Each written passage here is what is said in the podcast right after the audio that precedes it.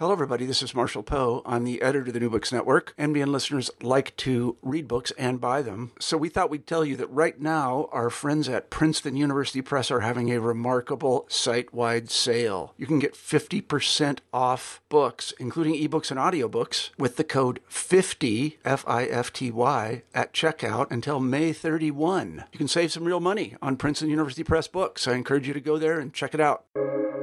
Welcome to the New Books Network. Welcome back to New Books in Historical Materialism. I am your host, Stephen Dozeman. The last several decades have seen a mass consolidation of wealth among a few, the rest of the world left to various degrees of dispossession. On top of this, the revolutionary movements that characterize much of the 19th and 20th centuries have generally disappeared or retreated, reform being the name of the game for most progressives. In spite of this, revolutionary movements and events have actually increased in the last few decades. This seeming contradiction is one of the animating ideas of the new essay anthology, Revolutionary Rehearsals in the Neoliberal Age. A sort of spiritual sequel to the 1987 collection Revolutionary Rehearsals, this book contains several essays on revolutionary movements of the neoliberal era bookended by more theoretical chapters on the nature of social and political movements. International in scope, the essays start with the struggles in Eastern Europe at the end of the Cold War and end with the Arab uprisings in Egypt. In between are essays on South and Sub Saharan Africa, Indonesia, Bolivia, Argentina, and Latin American pink tide movements. The bookending essays deal with theoretical questions the nature of political movements, contexts in which those movements arise, and how change can actually be brought about. Grounded in the reality of our dire political situation, but animated by the hope that change is always nevertheless a real possibility, the essays here will provide excellent starting points for activists to think critically about their own situations and how they might rise to meet them. Gareth Dale is Associate Head of the Department of Social and Political Sciences at Brunel University in London. His recent books include Karl Polanyi, A Life on the Left, and Reconstructing Karl Polanyi, Excavation and Critique. Colin Barker was a lifelong activist and author. His many publications included Revolutionary Rehearsals and Marxism and Social Movements. Neil Davidson was a lecturer in sociology and political science. His many publications included "How Revolutionary Were the Bourgeois Revolutions" and "Discovering the Scottish Revolution". Gareth Dale, welcome to the New Books Network. Well, thanks very much for having me. Yeah, I always like to kick things off by having guests introduce themselves, maybe tell us a bit about who they are and what their work and research tends to focus on. Um, so I'd like to ask that of you, but also your co editors, Colin Barker and Neil Davidson, who sadly cannot be here with us today. Uh, if you could maybe tell us a bit about uh, the kind of work and research they did as well, and also how the three of you came to work on this project together. How did this come about? All right. Um, well, I, my name is Gareth Dale. I teach politics at Brunel University here in London. Um, and my research has gone through mm, several phases, really. In the first, I drew on my experience um, having lived in East Germany at the time of the revolution in 1989. And um, so my first tranche of research was on the political economy of East Germany and the revolutionary process of 89 to 90.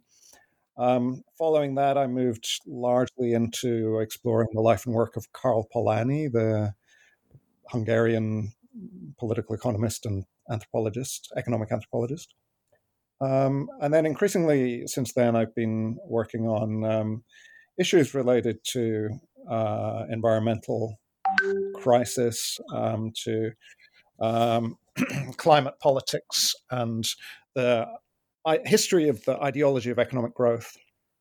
Um, so that's more or less what I, I do. As to Colin and Neil, well, it's so they're the co-editors of this volume with me, and it's a, a tragic loss that neither of them are around any longer. They're, they're not with us any longer. Um, Colin, Neil, and I were all in a all shared a kind of revolutionary socialist politics. We were in a small organization together here in Britain called RS21, and um, Colin's work Colin taught sociology in Manchester. He was um, uh, particularly interested in Marxist theories of the state and capital, and also in social movements. He um, engaged. He he he sort of um, developed a conversation between social movement theory and Marxist theory, um, whereby he sort of sought to um,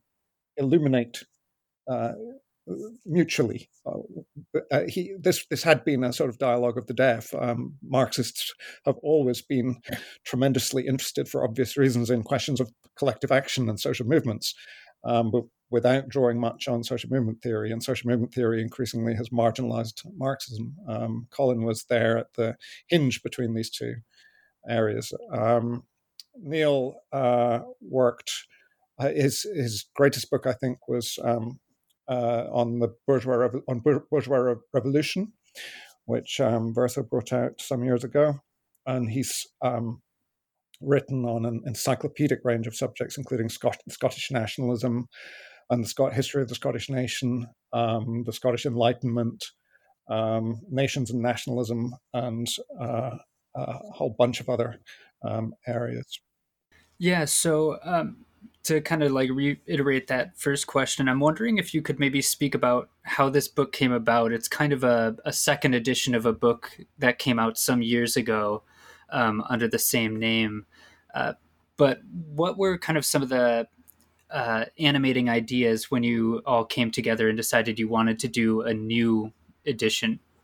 That's right. Well, the the first uh, uh, the first book was called Revolutionary Rehearsals, and Colin Barker edited it um, back in I think it was 1987, and it was taking um, five uh, rebellions as its subject. Um, uh, they were um, uh, France, Paris in 1968, uh, Chile in 71 to 73 uh, Iran at the, the, Iranian Revolution at the end of the 70s, um, uh, Solidarność in Poland, the Solidarity movement uh, in Poland. And um, in all of these, so these were uprisings um, largely in that occurred during a great conjuncture of revolutionary and mass movement activity in the late 60s and early 70s.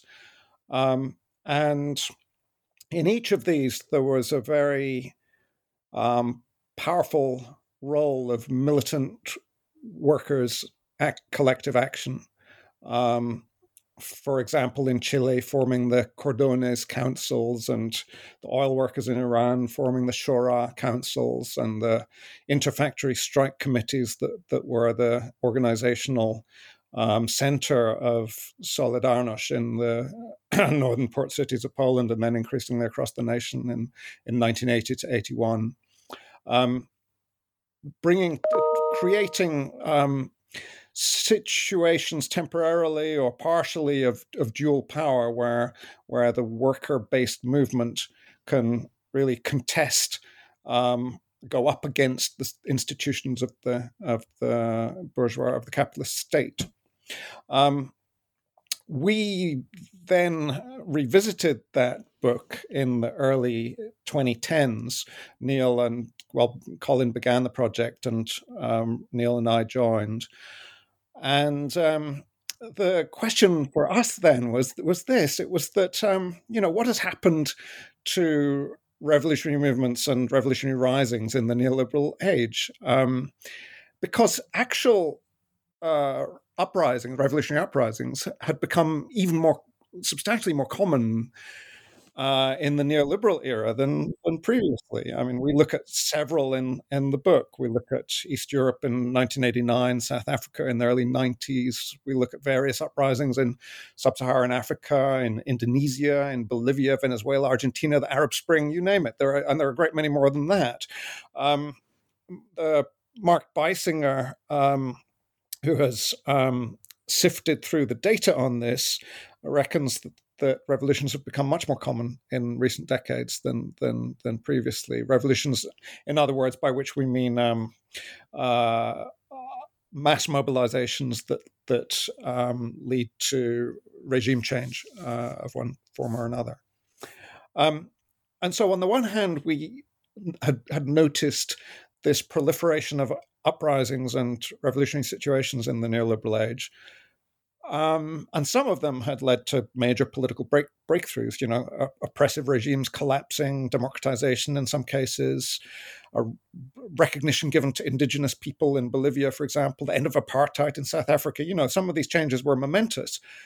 But at the same time, we'd seen a, the, the, the, the, an ebbing of the sorts of struggles that had embodied new forms of working class power and workers' militancy. And this had coincided with a an ebbing of historical imagination on the left, of, of revolutionary of revolutionary hopes and dreams and perspectives on the left across much of the world. It was a period of, of movement downturn in a sense, despite this proliferation of revolutionary rising. So the, the book is really looking at this par- uh, the, the, the book looks at, at, at, a couple of major issues, including um, long term trajectory and prospects for um, socialist revolution, but but the bulk of the book consists of chapters looking at revolutionary risings in the neoliberal period, um, and finding in them the moments of embryonic popular power that could could that that sowed the seeds for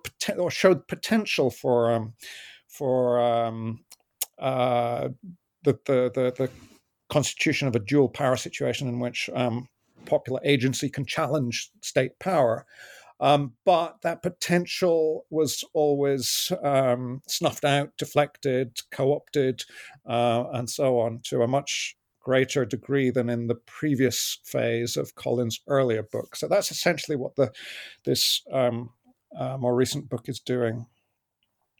Yeah, maybe to kind of try and flesh this out a little bit. Um, I want to ask so you're calling these revolutionary rehearsals. So, like, well, you know, we could say like something like October 1917 is kind of maybe a model of revolution in kind of this, in a broad theoretical sense. Um, none of these actually panned out the essays you have um, as kind of a long term revolutionary situation. Uh, but I would also say that there's more to these moments your writers uh, talk about than just it's not just a big protest for example. There's often something more going on. So like at what point um, would you say that something goes from being just uh, a protest and turns into a movement if that makes sense? Um, right. Yeah no it does make sense. I mean we're we're going beyond um, looking at simply incidents of protest or even social movements. We're looking at the situation that arises where movements gather the sort of force at a particular conjuncture where uh, regimes are perhaps divided or um, or fissures and cracks are appearing in the edifice of regime power that um, leads to polit- situations of political conflict that ramify right up to the top of the state, um, and which, and uh, so that is the setting that that that, that uh, merits the term revolutionary uh, situation. Um, and the question then is whether the uh, a movement from below can um, gather force to push through and overturn uh, a, a, government. And then beyond that, you need to distinguish different meanings of the sorts of revolutions that, that, that arise. I mean, in the book, we use the distinction between political and social revolutions, whereby, um, so we're talking here of the outcomes of episodes of revolution, both in both political and social revolutions, you see struggles and conflicts between the regime on the one hand and the and those who are contending for power. But in a political revolution, only the the type of state is the, the sort of personnel of the state, the regime itself, or perhaps its constitution is, is altered in that revolution, whereas social revolutions are much, much, much, much rarer. Um, but we're speaking here of the revolutions that alter the social system, or what Mar- we Marxists call the, the mode of production. So we're looking at the, the bourgeois revolutions that ushered in um, and consolidated, politically consolidated a form of state um, that enabled um, independent centers of capital accumulation to evolve in uh, across the world.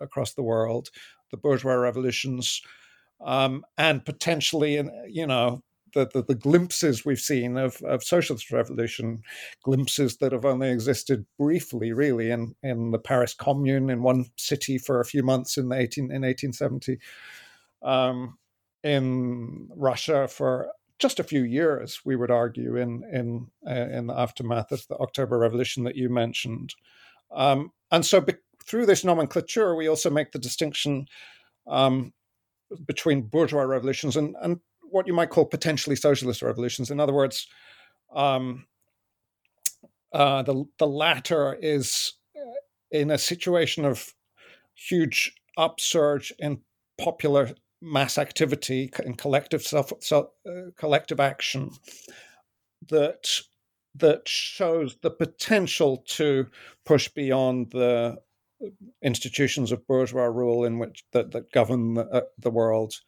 um, today. So they're the sorts of um, terms that we're using to um, peg down the argument that we make in the book. Yeah, another uh, distinction that might be worth uh, fleshing out is the uh, contrast between uh, revolutionary movements versus reformist ones. Um, so often these can get kind of blurred together in very difficult ways uh, that can cause cause problems down the line because often they'll share certain goals or aspirations um, you know the emancipation of certain groups or certain changes in policy but they'll differ in maybe either an ultimate goal or means uh, how to achieve certain things. And in some of the introductory uh, essays, you spent some time kind of talking about the tension uh, between these two approaches. Could you speak to that? Sure. I mean, I, I think the first thing to be said is that um, is that what characterizes the distinction of reformist and revolutionary approaches is not simply the consciousness of actors in what you might call these camps, but how the movements that they're forming relate to um, dynamic changing the, the, the changing dyna- dynamics of of, of, of politics um, in the sense that you know you can be consciously part of a reformist movement if you like um, without any conception that you could be contributing to revolutionary change, but the the as the as the edifice of the regime under which you live begins to crack and crumble, your movement can be contributing to its fall, uh, even though that is not your uh, that that that may not be your goal. Um, and likewise, you can be um, consciously, subjectively a, a, a, revolutionary, but in non-revolutionary times, there won't be a great deal that you can you can be doing to usher in revolution. That's the here here um, Neil Davidson in his final chapter of the of the volume talks about you know the the um, the need to to in in in non-revolutionary times to maintain uh, a, an overall perspective on revolutionary change such that we are ready for those moments when um, rapid, when social inst- and political instability does um, usher in a, uh, a period of uprisings and mass movements that we don't, by and large, see at the moment. Yeah, moving along, uh, you also spend some time uh, talking about uh, actual the actuality of revolution um, and a revolutionary situation, which requires a few ingredients. On the one hand, uh, you talk about uh, material conditions that can give rise to a revolutionary situation, as well as revolutionary preparedness. So, uh, you know, groups and agents who are able to kind of take these sorts of political powder kegs and actually do something with them. Uh, could you speak a bit to that? Right. Well, yeah. This um, this uh, the actuality of revolution that you refer to is a is a um, a phrase that Neil is using in the chapter that I've I've he's developing this this idea in the chapter that I mentioned earlier, um, drawing on George Lukács's book on Lenin. Um, and Neil distinguishes several different aspects of what he refer what he calls the actuality of revolution. One that you mentioned is, you know, the material pre- preconditions um, for a revolution. In terms when we're looking towards socialist revolution, this is, um, you know, debates on this have uh, related to the, the, the level of de- development of productive forces, the degree to which the working class has reached a, a point, a, a, a critical mass within society that it, it, it is um, able to um, to you know affect large scale social change, or or it's able or movements based within the working class, I should say, are, are capable of moving that agenda along.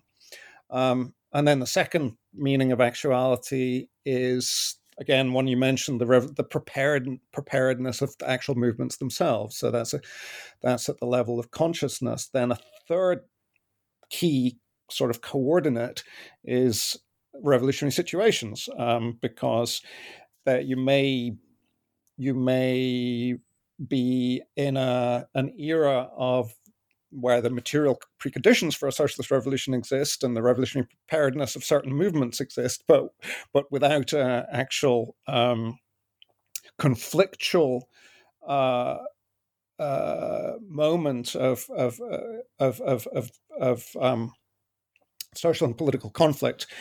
Without that revolutionary situation, then challenging for leading a challenge to the the institutions of power is is not possible at that moment. And so finally, Neil moves on to the fourth criterion of actuality, which is the revolutionary conjuncture. These are periods of history where where revolutionary change moves from being a sort of uh, abstract idea to a real imminent possibility that masses of people have in their consciousness, have in their minds, where the question of state power is not necessarily being posed in your country, but um, around the world, uh, uh, mass movements are posing questions of that challenge the, the, the, the social system itself. Yeah, one thing you brought up was the idea of a revolutionary conjun- conjuncture. Um, one thing I noticed when I was kind of reading on that is that you seem to be, or, or maybe it's better to say Neil is pushing for a understanding of revolutions as a process rather than as an isolated moment. So there's uh, several stages of you know building preparedness, building power that can then take advantage of a revolutionary situation. But he's trying to extend our understanding of that process um, into kind of uh, a broader terrain. He's trying to expand it so we're not just thinking of you know the day everyone shows up at the square with flags. He's trying to think of it as this longer uh, process of building and building up. Uh, could you maybe speak to that kind of attempt to shift our understanding of what a revolution is? Sure. Yeah. I mean, I, this this is the the point that Neil's um, really homing in on here is the the way in which these uh, the revolutionary conjunctures that in which the world really changes dramatically um, in the wake of them, and the potential for change is, is awakened, is lit up. Um, these tend to be quite long, quite compressed historically, but pr- processes, but ones that la- last for some years and also which spread internationally. So you can look at different moments of world history. Um, think, for example, of the late 18th century. Um, this was the time of the revolutions in in the in America, in the U.S., sorry, in um, in France, in Haiti, um, the United Irishmen, their movement in in Ireland, um, and others elsewhere. This you, you see compressed into a um, a couple of decades there, um, a series of movements which which relate to one another. You know, the Haitian Revolution obviously relates to the French Revolution, the, and the, the, the, personnel exchanges between you know activists in in the U.S. in the, sorry in North America and in um, in France. There were, um, I, you know, the, the the spark of revolution. It's periods when the spark of revolutionary change in one country lights up similar movements or contributes to similar movements elsewhere. Um, another great period is the period in, that of the 1840s, Chartism in in, in Britain, and then um, and then the revolutions across Europe in 1848. Um, then later on, the 19 late 1910s into the early 20s across the world, really. Um, then the, around the time of the end of the Second World War, um, especially in East Asia, if you look at the the industrial struggles in Japan in the 40s and the moving down to Korea, China, the um, the, the the the revolution there in 1949, Vietnam, Indonesia, and across the world in Greece, the civil war. At times, often of um, of international structural change, uh, where the geopolitical matrix is changing. Um, for example, the rise of nation states and the national principle in the in the 1840s, the breakdown of empires in in the 1910s, the the dramatic changes in the form of empire and nation state at the at the, at the end of the Second World War, and then finally we saw an enormous, uh, enormously influential conjuncture in the late 60s and 70s. Um, but since then, not so much. There have been these. Uh, this proliferation of revolutions that we discuss in the book. There have been some, some of which have transcended national boundaries. The Arab Spring most is is the one that comes to mind most immediately, um, but not at the scale um, not with the system changing potential that we saw in in those previous episodes that really qualify as revolutionary conjunctures. Now you can well, so so the question is, you know, will one of these global eruptions come along in future? I suppose um, you could say you could argue that these these revolutionary conjunctures that I've been speaking about, each of which what occurred when a certain aspect of the political matrix appropriate to capitalism was being levered into place. The ones I mentioned earlier, the rise of nation states, the breakdown of empires, and so on. Um, if you make that argument, then you might predict that nowadays, in the world of, of essentially uh, the political form of capitalism worldwide is the nation state, um, you might predict no future dramatic shifts of that sort. Or, but I, but we argue in the book that um, uh, the in the volume that global phases of mass collective action uh, will not have disappeared for good. Class conflict can often seem very localized or very or even dormant, um, but I think there's every reason to expect its return, especially as world politics becomes uh, increasingly, I think we can predict unstable um, in terms of the polycrisis that we're experiencing in these decades of, you know, increasing intensity of of spread of disease, of epidemics, pandemics, of climate change, most obviously, of the shift from away from U.S. hegemony.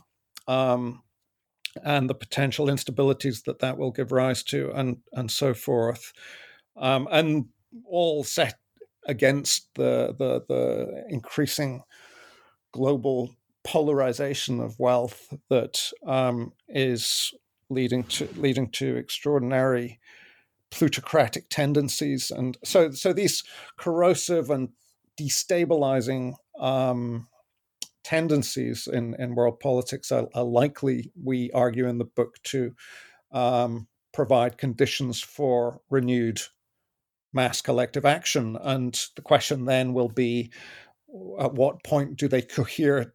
Do, do these actions in individual nation states cohere together and uh, light touch papers begin to cascade across uh, across regions uh, or even worldwide at which point then the great the grand systemic questions begin to take take real meaning, which are, you know, what what do we do about capitalism above all?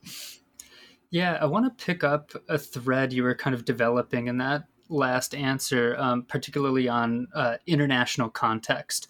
Uh, so I would agree with you what you said earlier that uh, the Russian Revolution kind of only lasted really a few years, but there was a period of time where there was this Comintern uh, that was trying to also encourage revolution across the rest of Europe and the rest of the world. Um, you know, at least kind of in theory. And there was uh, there have been at various times in history these kind of international institutions that are trying to connect different revolutionary movements and provide kind of this broader context where even if a movement is in one sense local, it understands itself to be part of this uh, broader worldwide context. Um, and you talk in the, I think it's the introductory essay that these sorts of institutions are not quite as prominent today, especially on the left. There's not as strong a sense of uh, belonging to this sort of international movement, this worldwide movement. Could you maybe speak to that fragmentation? Yeah, sure. That's an interesting question. I mean, as the way the way I see it is that on the one on the one hand, we um, we inherit today um, several decades in which um, system changing or system or systemically oriented protest movements have been at an ebb, and the left worldwide has been struggling to um, maintain its relevance. Um, we've seen some periodic upsurges. The the global justice movement at the uh, or the anti-globalization movement, as it was sometimes known at the at the start of the 2000s, and then the Arab Spring revolts connected to movements elsewhere in the world. They helped helped inspire move, the movements of the Indigna, Indignados in Spain, for example, the Tahrir Square in Cairo, the occupation of that square uh, led or or in, helped to inspire um, town square occupying movements elsewhere in the world. Um, we have so so so we're in this curious situation where there are no um, where there are relatively few strong radical leftist organizations that can coordinate world straddling um, internationalist movements or organizations um, to coordinate activities in the way that was done by the first international and the and to, in some ways by the second and briefly the third internationals that you mentioned earlier. Um, but on the other hand, we uh, live in a world that's more globalized than ever, and in which um, activists learn very quickly of movements elsewhere in the world, and uh, inspiration leaps across the world very, very rapidly. If you th- think, for example, about the Me Too movement, um, uh, it. I, I, wouldn't I wouldn't wish to suggest that there was a global, a single coordinated movement of led by women against the oppression of women and sexual harassment in the workplace and and and so on. Nonetheless, you you did you we have seen a rolling wave over the last decade or two of Me Too like movements against rape in India, against um, harassment in various parts of the world. Um, and they relate to one another. It has it's the, the internationalism of, of it of this movement is clear to see. Again, if you look at the movement for Black Lives, at Black Lives Matter, um, a movement, the revolutionary its revolutionary spirit and mass was um, you know, overwhelmingly most important in the United States, but it has it um, inspired similar smaller movements elsewhere in the world, including here in Britain.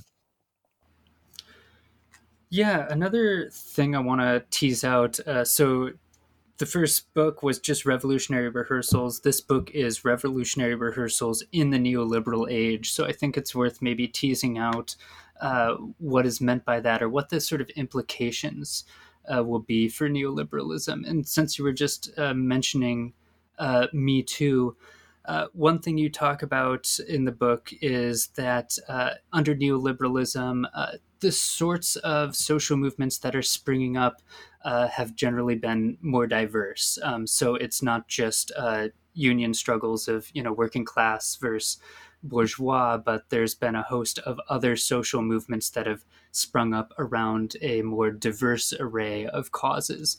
Uh, could you maybe speak to that increasing diversity and what that looks like? Sure. Yeah. I mean, I, I think you're right that we're in a period in which um, movement that there's an increasing diversity of movements, um, including the ones that I just mentioned in my last response. Um, though we that we should that, that I should raise the caveat really that um, that I think there's something of a widespread legend that um, that the the pretty much the only sort of collective action that existed and to which the to which leftists gravitated, say, hundred years ago, was um, workplace act- activity um, with trade union involvement. I mean, certainly the trade unions were very strong in the middle in in, in the core countries of the world in the mid part of the last century, um, and there were massive workers' struggles, often involving workplace action. Uh, in the 19 10s, 1920s, as we were just discussing earlier, syndicalist movements and so on. And yet, the, the great revolutionary upheavals that we were discussing earlier um, were uh, driven as much by non workplace issues. You know, think of the role of the uh, opposition to war in the, in, at the time of the First World War, or the anti Vietnam protests in uh, the 1960s, in late 60s America, early 70s. Um, or again um, environmental movements too. You know, the here in Britain the um, the movement that kicked off the new unionism in the late 19th century began with the strike of the the match girls in a phosphorus factory, I think it was, um, which in part had a you know a, an environmental health safety aspect to it. This has always been part of workplace uh, based issues, which um, extends into the into the broader um, social sphere. Um, so, so class struggle in the way that we present it in the volume is has always been about much much more than simple uh, straight workplace issues. These are usually and at some points are absolutely central parts of the you know obviously of course of the labor movement but um but labor's interests go go far beyond that. They go into this all spheres of of life um which of you know which affect us all. Social reproduction has increasingly become a term that that enables us to theorize this that uh, uh above all that feminists have um uh, injected into the into the theorization of class struggle, struggles over housing, over education, um, over health, over welfare. These have been real flashpoints in in struggles that. That, that we discuss in the book, for example, in in Bolivia, the water wars were were were in Cochabamba in the early um, uh, 2000s, uh, for example, as a case in point. Um, so social reproduction um, struggles and struggles that we were referring to earlier as, uh, as around diverse issues or diversity issues or issues of oppression of race and gender, for example, and sexuality. These have become increasingly important in the in the neoliberal age, but they their lineage traces back much further than that.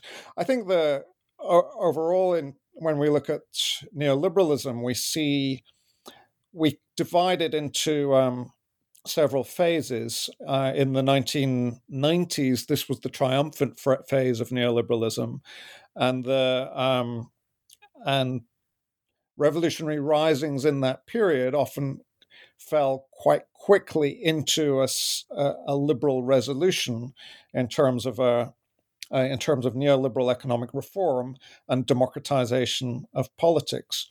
But increasingly as neoliberal as neoliberalism became acknowledged and perceived as the as the economic regime, the dominant economic regime worldwide, more and more of the revolutionary risings that we discuss in the volume witness protests against uh, neoliberal reform, and increasingly they neoliberal opposition to neoliberalism it becomes part of the fiber of those protests. Going back, I think you know we can trace this back to um, some of the revolutionary risings in sub-Saharan Africa in the in the in the in the late 80s and early 90s. Uh, the Zapatista movement in Mexico, for example, increasingly as these movements gathered um, force over the late 90s and into the 2000s, um, critique and hostility to neoliberal reform became central to them, culminating in the Arab Spring, uh, which were revolts clearly against um, neoliberal uh, forms of governance. Yeah, uh, picking this thread up and connecting it to uh, what we were talking about earlier with the kind of international context. So, different parts of the world have experienced neoliberalism in very different ways. So, in some parts of the world, there was kind of a deindustrialization, um, whereas for others, uh, that was kind of how they were industrialized. Um, and then other parts of the world experienced uh, widespread dispossession. Um, so I'm wondering if you could kind of talk about uh, kind of how neoliberalism appeared in a very different guise uh, depending on where you were. Um, sure. Yeah, the, we've seen very different kind of rhythms of struggle and and in in in different parts of the world along divided along in in the way that you just mentioned. Um, so in in in states such as the U.S. and and Britain.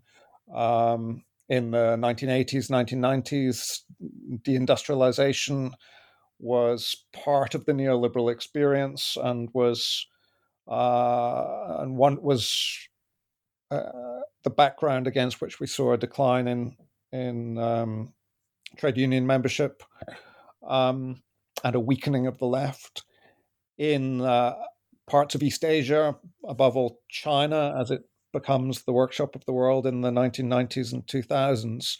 Um, an increasingly neoliberalized form of state capitalism uh, was the political economic regime, uh, which oversaw the trans- rapid transformation of that country and and, uh, and militant, militant but heavily heavily repressed struggles have uh, have been the order of the day in China for a very long time. Um, I mean, recently we've seen a, a, a glimpse of um, much more, even more politicized proto-revolutionary activity in China, um, which though was very quickly suppressed, um, but it did provide another little glimpse of um, of the radicalism that we can we can sometimes see in in highly authoritarian societies when when collective actors gather together and achieve a critical mass, even if ephemerally, as as in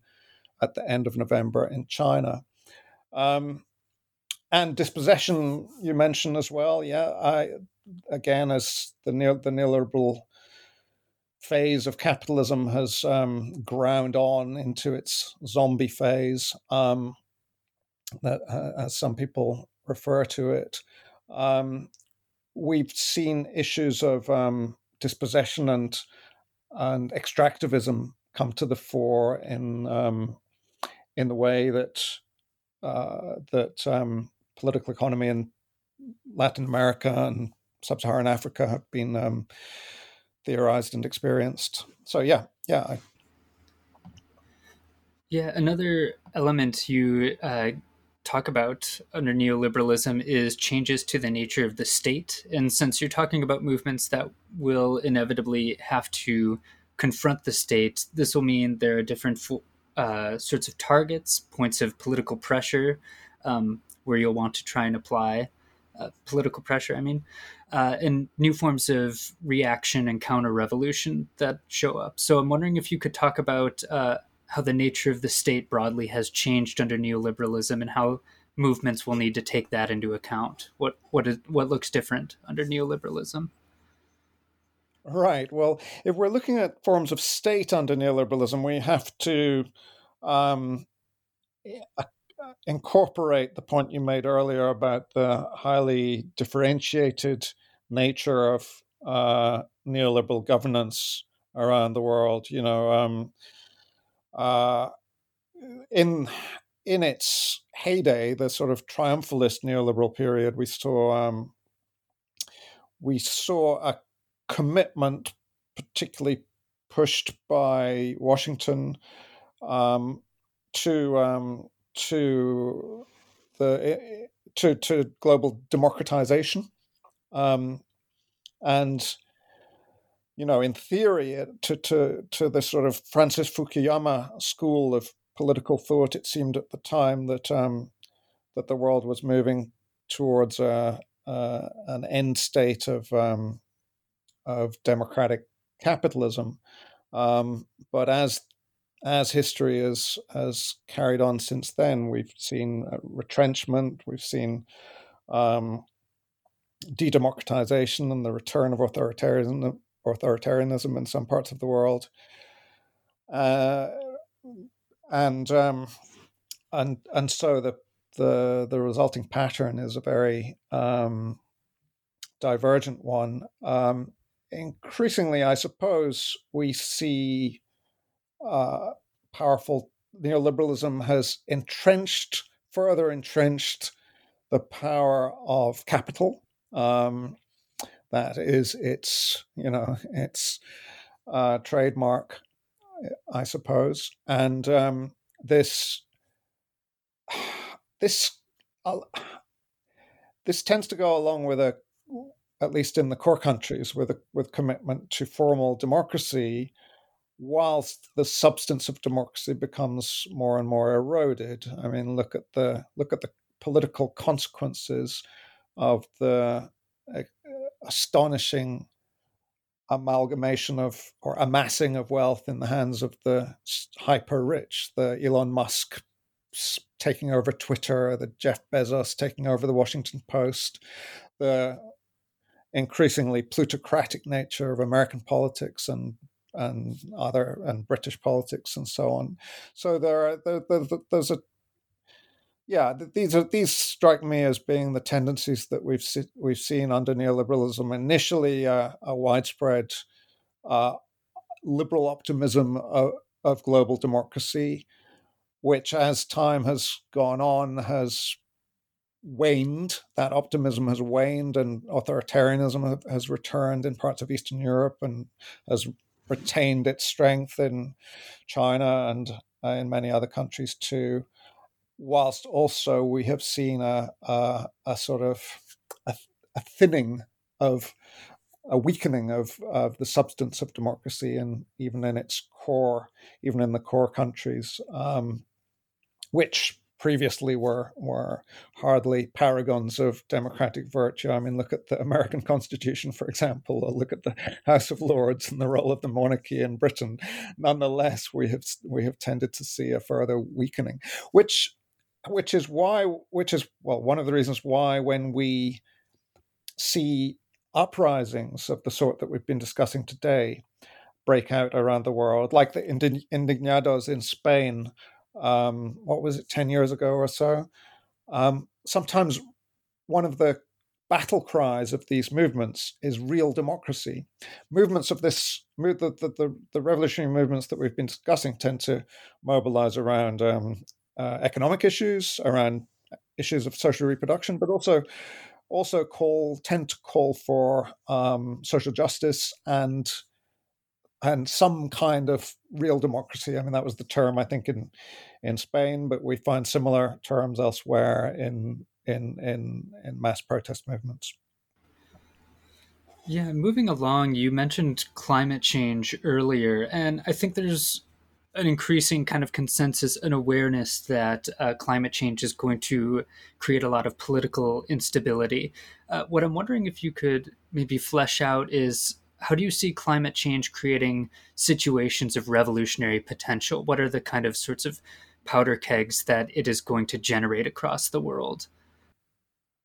well, that's a, a, a huge question, but you know, like that's a tricky one. I mean, I, as I see it, I mean, well, first of all, I should say that I'm I'm stu- I'm just stunned by the conjuncture we're in um, as a world at the moment, where um, I mean, the prospect of nonlinear climate change is so terrifying uh, that we and so momentous that we're really looking at the possibility, increasingly tangible, of um, processes that completely uh, defy any form of human control and will just hurl the world towards um, temperature rises of you know four by the end of the century, four degrees Celsius above the pre-industrial level, which could lurch upwards conceivably to even 12 degrees. I,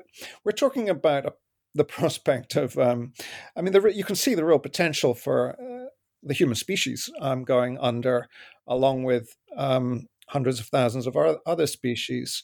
It's an extraordinary um, uh, vista to behold, and it's quite stunning how. I mean, even the United Nations is is talking about even you, you know um, Antonio Guterres, the General Secretary of the United Nations, has spoken in these terms that you know we need to act quite in- incredibly rapidly and radically. Uh, otherwise, we're looking at um, the prospect of human extinction, even um, or certainly mass death and mass um, species wipeout. Uh, and yet, business as usual trundles on, and um, the, the the strange form of climate denialism, which takes often takes the form of sort of climate delay or just deflecting responsibility for change, um, continues. Uh, so, clear, you know, uh, the the prospect then, as I see it, is that uh, there being so little real movement towards decarbonization at the moment, uh, we're going to be seeing increasingly intense uh, weather events, increasing destruction, uh, increasing levels of um, displacement of human beings by climate change. Usually, they'll be kept within regions and prevented from traveling to the global north, but um, increasingly, this will become a destabilizing factor in various parts of the world. Um, I think it, it will most likely lead to forms of political polarization. Um, you know, a, a, far right or fascist response being to um, to um, shut the hatches against uh, refugees, uh, bolt the gates, and um, build and the wall. Build the wall, and um, exactly, and uh, ignore the the you know refre- re- refuse to take serious action against um, against. Uh, fossil fuel, the fossil fuel industry, um, and on the other hand, we'll, we're, we've already been seeing incredibly inspiring movements. The um, the Fridays for Future movement of school students taking strike action against uh, to draw attention to climate change.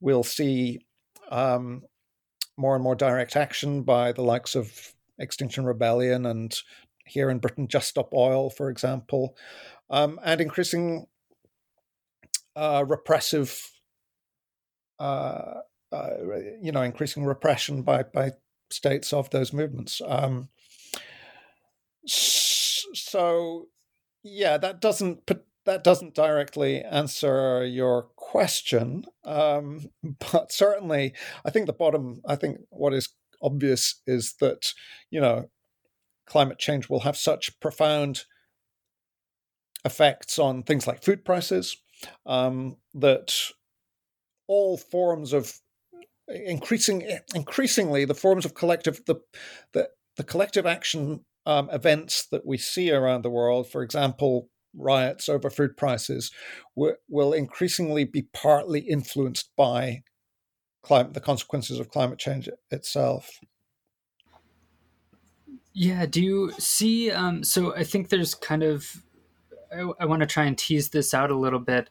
So you're talking about how movements might be responding in part to climate change, perhaps without consciously responding to climate change. They're responding to maybe uh, one of the symptoms, if that makes sense. Um, do you see potential for these movements to kind of start to kind of see that there's an underlying cause between them all that might kind of eventually build up to a more kind of socialist revolutionary orientation. Um, you know, how do you see that playing out over the next couple decades? Yeah, I think um, I think you put that very well. Certainly, that's how I, I do see it. Um, the one of the curious um, aspects of the political conjuncture we're in at the moment is that there are, the left is not very robust world worldwide, generally speaking. Um, and yet, at the same time, there is a very widespread consciousness um, that there is something broken about the system, the social system under which we live. I mean, this is ex- extremely widespread, and it it is geared around issues of uh, wealth accumulation and poverty, but also around the question of the environmental destruction. And uh, since we know that uh, the environmental destruction is that that dynamic is going to get more and more visible as with each season. Um, I think we can predict that that anti-systemic or system critical consciousness um, will certainly have the opportunity to grow. I mean, whether it remains relatively dormant and not organized in in directly in radical movements and socialist organizations and such like, uh, what what happens to that to that general consciousness is harder to predict. But I think we, it's safe to say that uh, climate change is so profoundly reshaping the world and so profoundly um, threatening to our collective future that um, more and more people will uh, be be relating to that in politically in some way or other. Uh, for the left, it's up to you know it's up to left wing activists to try and gather um, that critical consciousness as far as possible into into socialist movements and yeah uh, as kind of a way of closing this off um, so climate change is a great way to end. On talking about uh, hope versus cynicism or pessimism. Um, so you told me in an email that the book is in certain respects kind of pessimistic that it's you know not uh, overly excited about prospects for the future. Um, but I think there's kind of a, a, tension a lot of people, especially activists, uh, often experience between, uh, you know, getting excited about, uh, you know, every particular movement, thinking like this is this is the moment where it's happening. But if that keeps not happening, um, you can get kind of burned out. You can get cynical. Uh, at the same time uh, you know others will try will try and hopefully succeed in kind of finding this kind of broader um, vision of context to understand themselves in. So I'm wondering if you could speak a bit to kind of this tension of uh, maintaining hope uh, without getting burned out, you know, after every kind of moment that fails to pan out in a revolutionary way. Um, you know, how do you see activists, you know, hopefully kind of cultivating a vision that allows them to be both realistic but still kind of hopeful. Yeah, right. Well, yeah, the, it's it's become so widely quoted that it's almost a cliche by now. That Gramsci's um, phrase uh, uh, referring to um, optimism of the will and pessimism of the intellect. I mean, that's very much our, our position in the volume. Um, we you know, I suppose our the optimism that we're arguing for in the volume is is to remind our readers and to theor- help theorize the the idea that the, the the revolutionary conjunctures that we were discussing earlier do periodically occur, and that the action of militants of individuals in their community organizations or in their workplaces or in their trade unions, um, the actions of militant individuals setting up campaigns, linking to other campaigns, intervening in a rapidly changing political situation. These actions can be um, world transforming, um, you know, in a butterfly effect kind of way. Um, and so it's uh, the the volume brings together a lot of quite um, pessimistic analysis, I suppose. You know, we're looking at, at a lot of revolutionary risings, none of which came any anywhere near to uh, fulfilling the potential that we see in glimpses in the grassroots movements that we're um, narrating. Um, all of them see counter revolution in a gentler democratic um, form or in a brutal authoritarian form, all of them see counter revolution uh, triumph. And the, the, those revolutionary risings are, are brought back down to earth amidst sometimes amidst quite a lot of blood, as in the case of Egypt, for example, the massacres that we saw there in 2013, I think it was.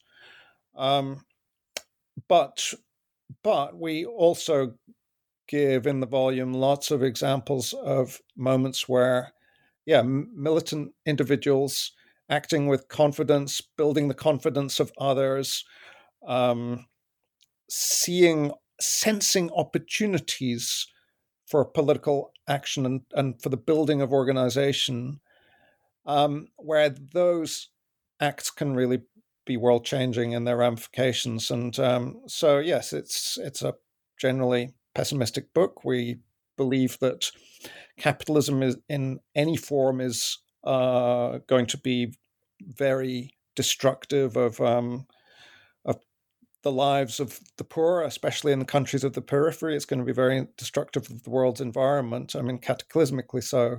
Um, even a, even a social, a more social democratic form of capitalism would be because it's still driven by the same imperative of um, of, of, accumulation. Um, uh, so we're pessimistic at that level, but we also do believe um, that, and make the and we make the case in the in the book that it is important to, um, you know, to win people to a revolutionary perspective. The idea that grassroots movements, anti-systemic movements, can build and interlink such that in periods of revolution of crisis of revolutionary situation especially where those um, uh, uh, explode around the world in the in the sort of several years long conjunctures, revolutionary conjunctures that we discussed earlier, that um, this could that this this is this does give us hope in the long term that um, that this uh, nefarious, this infernal, competitive uh, exploitative, oppressive social order in which we live can be overcome. Yeah, that's a good note to end on. So, as a final question, I always like to ask guests what, if anything, are you working on now? Do you have any big projects you're working on? Anything we can look forward to from you in the near or far future? Oh, um, I hadn't anticipated that question. I'm at the moment. I'm just working on some very small pieces. Um, one on the political economy of hydrogen for um, the conversation, and one on the political thought of Otto Neurath for Jacobin magazine. Um, beyond that, uh, yeah, I'm not sure yet. Um, I mean, the question of the ideology of economic growth and its history has long intrigued me. So I'll I'll be doing some more work on that in in in the next year or two. Excellent. So we'll look forward to that from you. So in the meantime, Gareth Dale, thank you so much for being with us. Thank you. Thank you too.